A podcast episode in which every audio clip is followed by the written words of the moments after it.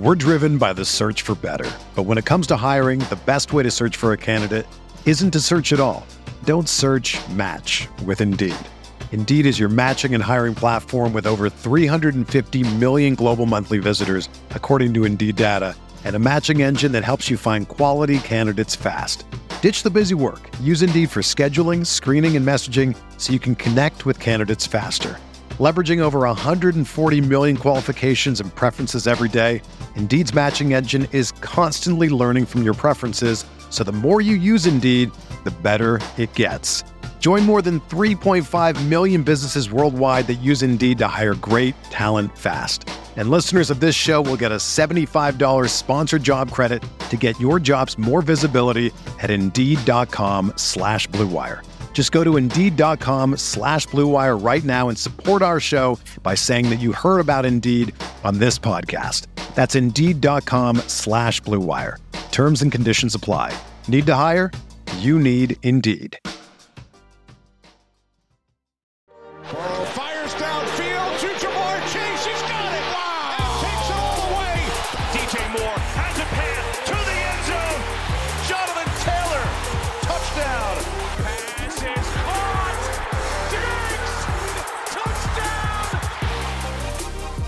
Finding wide receivers late in your fantasy football drafts is a big challenge in 2023, but Shawn Siegele is here to help you with some wide receiver options, five in particular, that are very, very deep and that could potentially be tournament winners. That's what we were talking about today on RotoViz Overtime. Shawn, it's always fun to dive into player lists. People love lists where it's, you know, five, three, you know, 10 off of this, that, or the other. So we have five here that we're going to go through. We we may give them all away on today's show. We may not, but we'll see what we do over the, the course of the next kind of 30 minutes or so. The one thing I want to mention at the start of today's episode, we are giving away a Scott Fish 13 entry, thanks to Mr. Scott Fish himself. This contest, though, is already ongoing. People may have seen it on my Twitter account at Overtime Ireland. If you're interested in getting involved, there will be a link in today's show notes. That will mean that if you want to enter in, head on over and do so. You may have already done some of the things, for example, leaving a five star review on your favorite podcast app. If you haven't done that already, even if you don't want to enter the contest, please take this opportunity to do so. But there is a, a couple of steps. The other one being that you can also click that subscribe button on rotoviz.com. Let us know over on the Twitter. Reply to that tweet if you have any questions. I'll be happy to answer those. But one entry being given away. But that contest will close on Friday. So it's moving pretty quick. If you're listening to this on the Wednesday edition, make sure you get involved pretty swiftly. But Shawn, five late round wide receivers. And we did draft recently against the listeners. It's a, it's a challenge when you're in that last couple of rounds trying to find those names, particularly in a wide receiver heavy format. If you are over at Underdog, for example, trying to find those names. But five names you have. Do you want to jump into the five names? Do you want to talk some strategy about how to pick profiles of the wide receivers that you want to take in the, the late rounds? Which way do you want to look at it? Colm, my favorite way to seek out some of these late round gems is to focus on players who have demonstrated some type of elite ability and hopefully that has manifested itself in you know one or multiple years of production at a meaningful level. And for whatever reason they're not being given credit for that or the situation is such that they might have to fight through some adversity in order to get there from a volume perspective.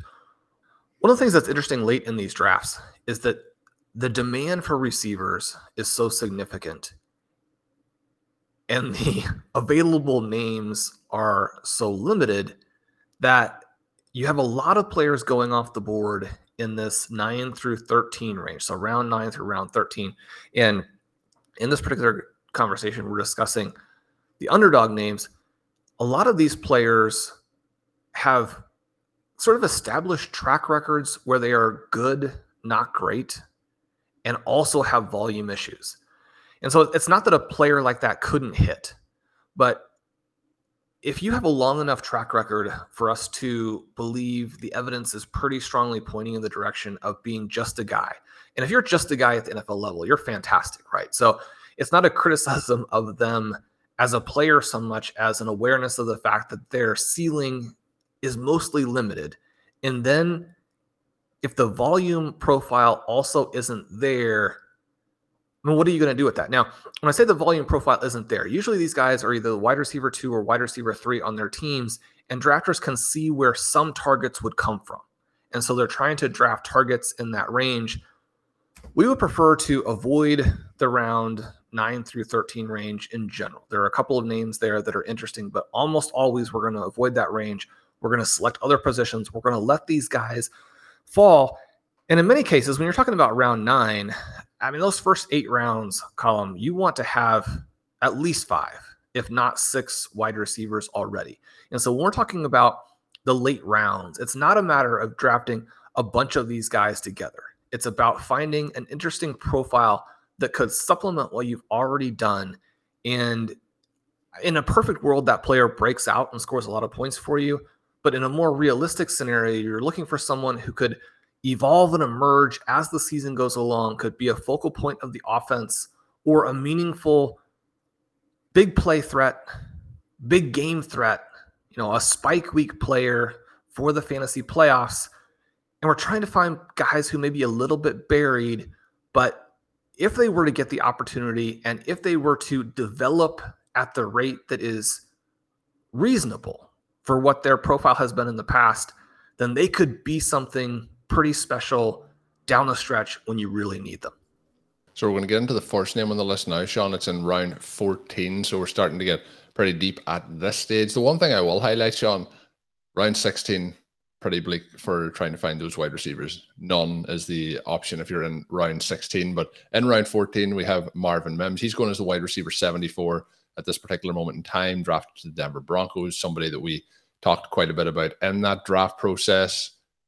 Interesting dynamics for him as a rookie, landing into a place where obviously you have Jerry Jeudy, you have Courtland Sutton, you have Greg Dulcich. There's a lot of moving pieces in this. You have, is there a resurgence coming for Russell Wilson. You also have the scenario of the new head coach coming in and Sean Payton. So there's lots of moving parts here. But Mims seems like somebody who, with a couple of things not even having to go his way, uh, and it's particularly at around 14 ADP, that can really return on value here in, in 2023.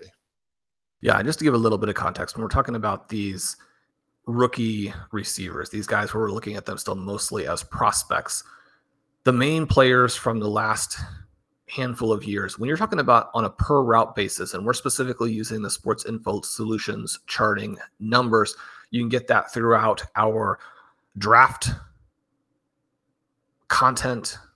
Obviously, you have the Advanced Stat Explorer, you have the Advanced Team Stat Explorer, who deliver SIS NFL data to you throughout the regular NFL season. When we're looking at that for context, we're kind of looking at guys who are going to be delivering from say three to like 3.6 yards per route as being the prospects who are probably going to go in that you know 15 to 30ish range in the first round. Now, you need to have the youth with that. You need to have some other traits that people like, but that's context. Mims was at 4.6 as a freshman. Now, partly that happens because you don't have a full route load. And so when you're actually out there, sometimes you're a little bit more of a target than somebody who's running routes on every play.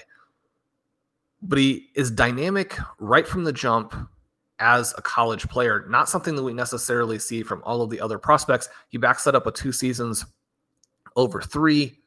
Got a 4.3840, a 90th percentile explosion. He's one of the youngest players in this draft.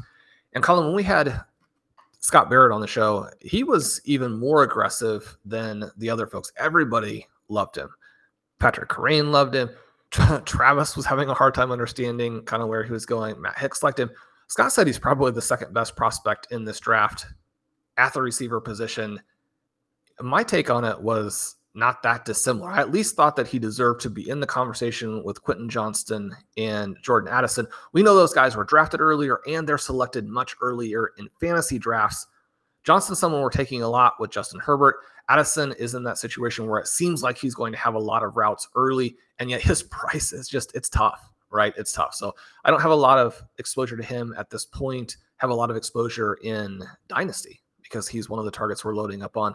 But Mim's an interesting guy because he went earlier than I think a lot of people expected, and yet you could have seen him go earlier still. If he had gone to the Panthers instead of Jonathan Mingo, then I mean he would be the it player in all of these fantasy drafts. If he had gone to the Chiefs instead of Rashee Rice, he would be I mean, he'd be going around where Zay Flowers is a wide receiver 46 at the very worst. Unfortunately, he goes to Denver. They have a lot of receivers. They have Russell Wilson. I still like this play because he's the guy that the new coaching staff made, has made a statement about. All offseason, you heard all of their receivers are available in trade. I mean, it's probably not really the case. If they had gotten a huge offer for Jerry Jeudy, I mean, that may have interested them, even though Jeudy is the clear other guy here. I don't think that there could realistically have been any interest in Courtland Sutton, in Tim Patrick, and KJ Hamler. But my case for Mims is that if it falls in the right direction, you can get scoring from him late. Sean Payton loves him. George Paton was talking about how much better he was in his final season. And yet, really, the last two seasons were pretty similar again from a per route perspective but they raving about the way he tracks the ball, his hands, his toughness, his transition off the catch on screens. They love his toughness for the size, right? And so he's a small guy, and there were a lot of small players in this draft. And I think that because he got open on a bunch of vertical routes in college and was very dynamic, not just from a per route perspective, but from a per reception perspective, you kind of think of him as being pigeonholed into this niche vertical type of role. That's not the way that they see him. That's not the way the talent would suggest that he can be used either. And so I think that he's probably the wide receiver too on this team when you're talking about the final month of the year. But I also think you're going to have some shot plays throughout the season where he gets involved. The tricky thing with Mims and the reason that he's not more expensive, even though a lot of people obviously like him, he's going at wide receiver 74. It's just where do you find the true overall volume that you need to make the play here? This is a bet on talent in the midst of chaos. All you have to do is look at this depth chart in the last several years, and it's very easy to see how people don't necessarily stay healthy. If that happens this season, Mims could have a big campaign. We're driven by the search for better. But when it comes to hiring, the best way to search for a candidate isn't to search at all. Don't search match with Indeed. Indeed is your matching and hiring platform with over 350 million global monthly visitors, according to Indeed data, and a matching engine that helps you find quality candidates fast. Ditch the busy work. Use Indeed for scheduling, screening, and messaging so you can connect with candidates faster. Leveraging over 140 million qualifications and preferences every day, Indeed's matching engine is constantly learning from your preferences, so the more you use Indeed, the better it gets. Join more than 3.5 million businesses worldwide that use Indeed to hire great talent fast. And listeners of this show will get a $75 sponsored job credit to get your jobs more visibility at Indeed.com slash BlueWire. Just go to Indeed.com slash BlueWire right now and support our show by saying that you heard about Indeed on this podcast. That's Indeed.com slash BlueWire. Terms and conditions apply. Need to hire? You need Indeed. It's only a kick, a jump, a block. It's only a serve. It's only a tackle, a run. It's only for the fans. After all, it's only pressure. You got this. Adidas.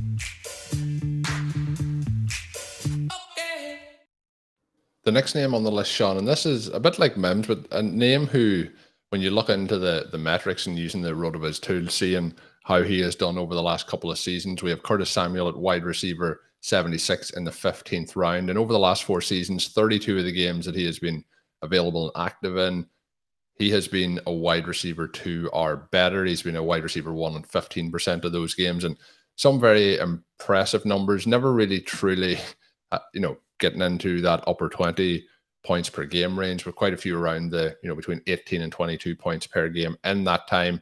Somebody who has been very effective. He's in an offense now, though, obviously with Sam Howell potentially as the quarterback. He has Terry McLaurin as his wide receiver 1A or 1B, depending on which way people are looking at it, along with Jahan Dotson. he is somebody who has obviously followed his head coach and Ron Rivera over from Jack or from uh, Carolina as well. So there's a, a, connection there. He has spent quite a bit of time though in that spell that I mentioned over the the last kind of four seasons or so where he has been inactive. Um, that was the season before last. Do you still think that there's a, a lot of ways where he could be? And I guess here we're looking at the, the price as well, but he is somebody who has shown those flashes in the past and potentially still there for him. Yeah, this is going to be a bet on the Washington Commanders, and it's a bet on Sam Howell. And one of the things that we want to think about here is that we're betting on Sam Howell anyway, at least on specific teams. Not every team is obviously going to have him. you want to keep a decent chunk separate from that in case the worst case scenario of a benching or whatnot happens. But when you're looking at what this offense would be like if Howell has a good season, it probably includes someone like a Curtis Samuel, who is extremely athletic, who is very dynamic with the ball in his hands. And he's played six seasons in the NFL Colm. Most of them haven't been fantastic. And yet he's just going to turn 27 this August, right? So that's the value of coming into the league very young. He's still a peak age type of player. And you think about a guy who is electric with the ball and how that fits into the offense that the new offensive coordinator Eric Bieniemy is bringing over from Kansas City think about names like Mecole Hardman. You look at how they used Kadarius Toney last year. You think about some of those touchdowns that they scored in the Super Bowl. And he is somebody that really does fit that mold. Oh, it's absolutely perfect. It's absolutely perfect. So a lot of it is going to depend on if the new offense works and if Sam Howell can play. Because if those two things don't happen and there's bound to be some sort of adjustment, I think Howell is going to look really good. You hear you know, huge compliments from his teammates all the time. And yet, you can look good in practice. You can be a future NFL starter and not take off in your first opportunity.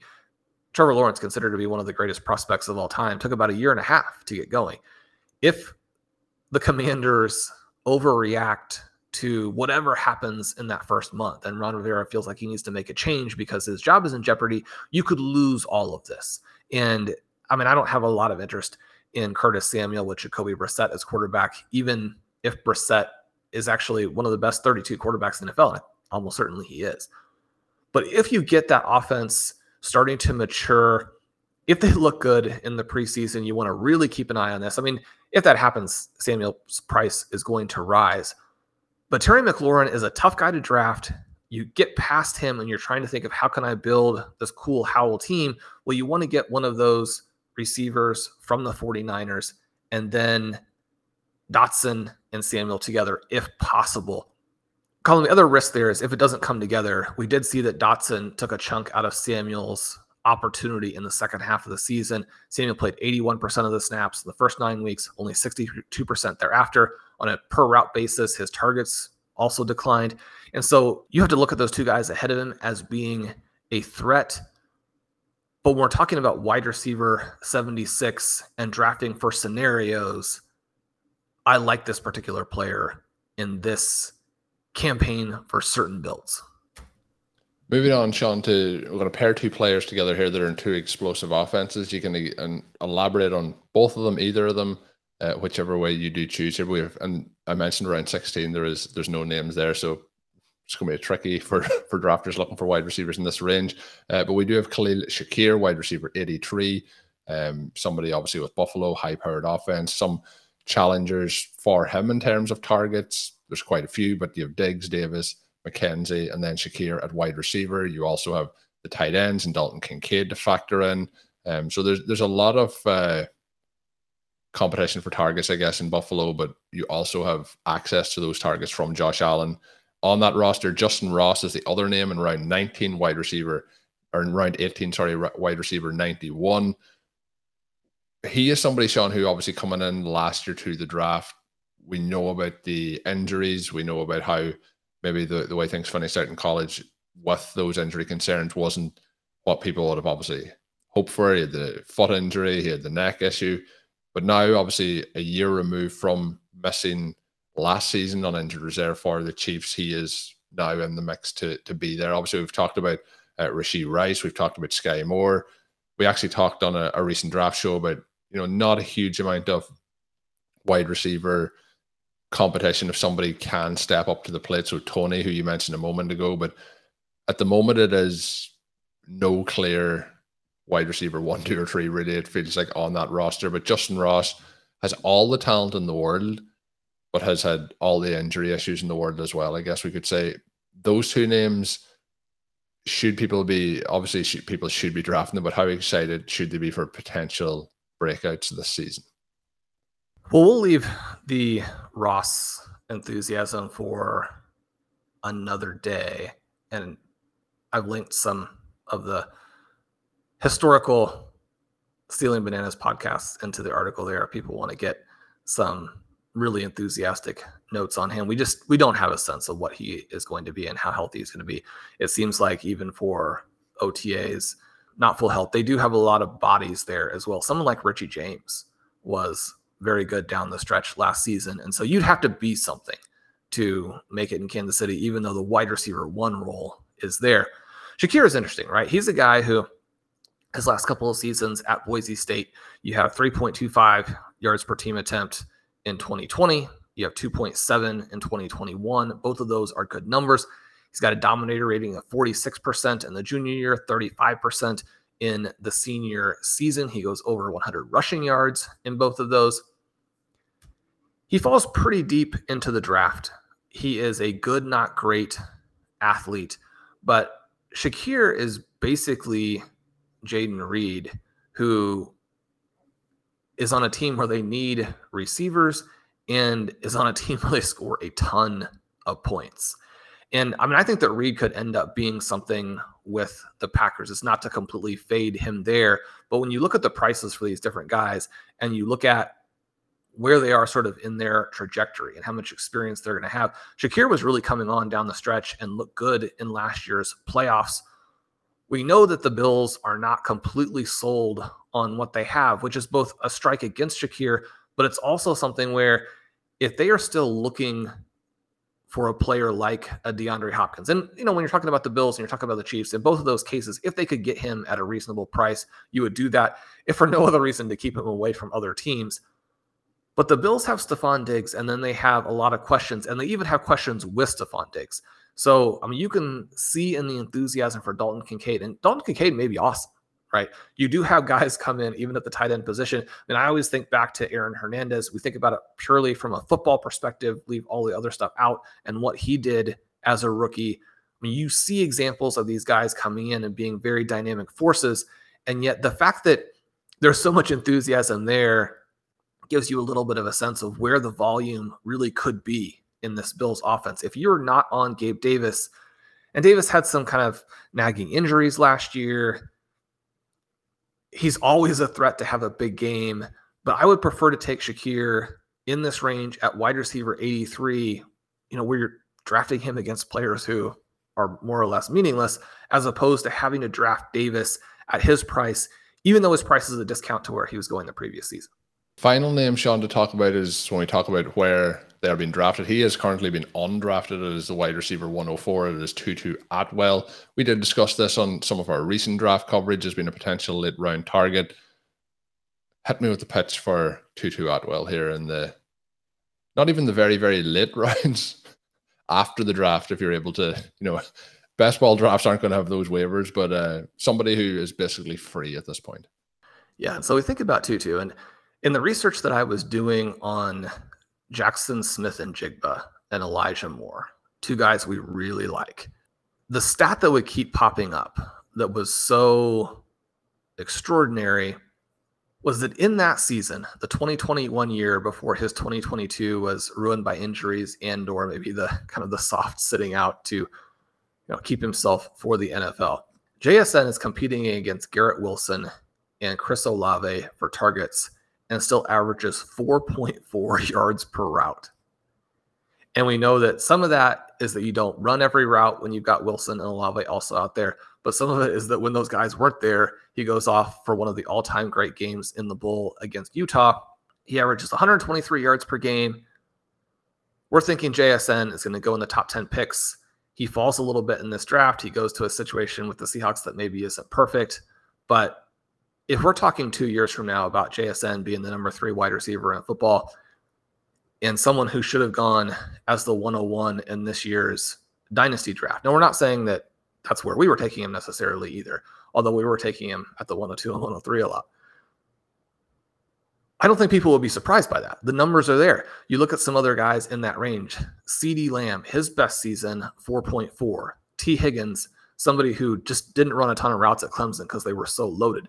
But the freshman season for Justyn Ross versus the sophomore season for Tee Higgins was also part of the Ross conversation that we didn't go into today. DeVonta Smith, not the senior year where he went absolutely crazy and won the Heisman, but the junior year where he's competing with guys like Jerry Jeudy and Jaylen Waddle, DeVonta Smith 4.1. So I'm looking at guys who, as underclass receivers, went over four and put up big overall numbers, right? You got to average a lot of yards per game as well. Those are the names. That's an amazing group. Called the name that jumped out ahead of them was Tutu Atwell, who went for 4.5, 98 yards per game. He goes with the 57th pick of the 2020 draft, and that's pretty heavily criticized because Tutu is 155 pounds, which I mean, that just doesn't really play at the NFL level, right? But you look at that season, and I say, well, he's averaged 4.5 yards per out, 18.2 yards per reception, scored 12 touchdowns, 4.2 yards per team attempt. And so that portion of it is actually blowing away those other names on that list. 40% dominator rating. You're like, well, I mean, you can see why the Rams went ahead and picked him. The guys after him, a whole bunch of busts, and then Amon Ra. Everybody doesn't say just draft Amon Ra, but people have been on that. They they would have done it. You go back to his rookie season, doesn't do much. He's injured a lot. You look to 2022, where they had this opportunity late in the year with Cooper Kupp out. The offense isn't really doing anything. And he doesn't have nearly as many routes in weeks 10 to 18 as Van Jefferson, who is the guy that people are targeting as sort of the wide receiver two here and the way to play late wide receiver because Jefferson is going to get routes. You're probably going to get some targets. Jefferson has been a vertical player. You get some spike weeks. That's the way most people playing it. I'm not against that at all. I think that's a very viable approach. But Atwell averaged more yards per route. He had a 21% target per route rate over the second half of that season to only 16% for Van Jefferson. A huge advantage in weighted targets per route, which Connor O'Driscoll has a great article on the site about how that can help you find some players who are undervalued or some perfect sleepers. Even lacking the routes, he ends up with the same WOPR as Jefferson over the second half of the season.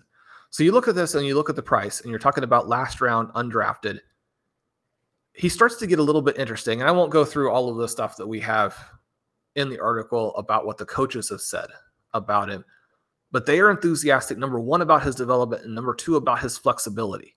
Those are things that the Rams need. They need a guy to come through and be able to do multiple things in their offense. If Atwell can be that even at 155 pounds, that starts to put him into a situation where you do actually have the locked in volume. And, you know, we don't necessarily feel the same way about the Rams offense as we did a year ago. I mean, you had that situation where Matthew Stafford comes in, Cooper Kupp goes supernova, LA wins the Super Bowl, and then everybody wants to overdraft the players the next season, including someone like an Allen Robinson. It's almost on a full 180 to where now these guys are a little bit toxic. Matthew Stafford is hurt. Sean McVay, not that he's not a genius, but it's like I mean, how much can you really do if you don't have the players and they don't have the players and they don't have the offensive line? And yet you work through all of that. If we get a little bit of a tilting back in the direction of Stafford being healthy, Akers taking a little bit of a step forward, Kupp being out there and drawing coverage, the team gets a little bit more aggressive passing the ball again. There's an opportunity in the peripheral roles here. And I prefer, again, we, we talk about even the difference between round 14 and 15 and the final round when you need a name. I think that Atwell is an interesting breakout guy. Is he likely to break out? Obviously not, but he's someone who has been very good. You want to draft players who have proven themselves at a level and have interesting peripherals, not just a name. I like him here. So we'll see if that will give a bump to his ADP over the next couple of weeks for people listening. We'll see where the OT drafters start taking him, Shawn. But it is intriguing. You mentioned the name Allen Robinson there as well. And we thought that he was going much too high last year. But when you look at how this offense has been drafted this year, you mentioned the word toxic, and that that feels like how how drafters are looking at the Rams. And although they're not our favorite team to be drafting at the moment, it it feels like it may have gone a couple of steps too far at this point. But that is our five names. That is getting us to the end of this episode. As we mentioned at the start, this is an article from Shawn that is up on rotoviz.com. If you want to get access to all of the content and tools up on the rotoviz.com website, you can use the code RVRadio2023 at checkout. That gives you access to everything that is available over there. Once again, that code is RVRadio2023. My name is Colm Kelly. You can follow me on Twitter at Overtime Ireland. My co-host is Shawn Siegele. Check out this and much more up on rotoviz.com. And until we are back, have a good one.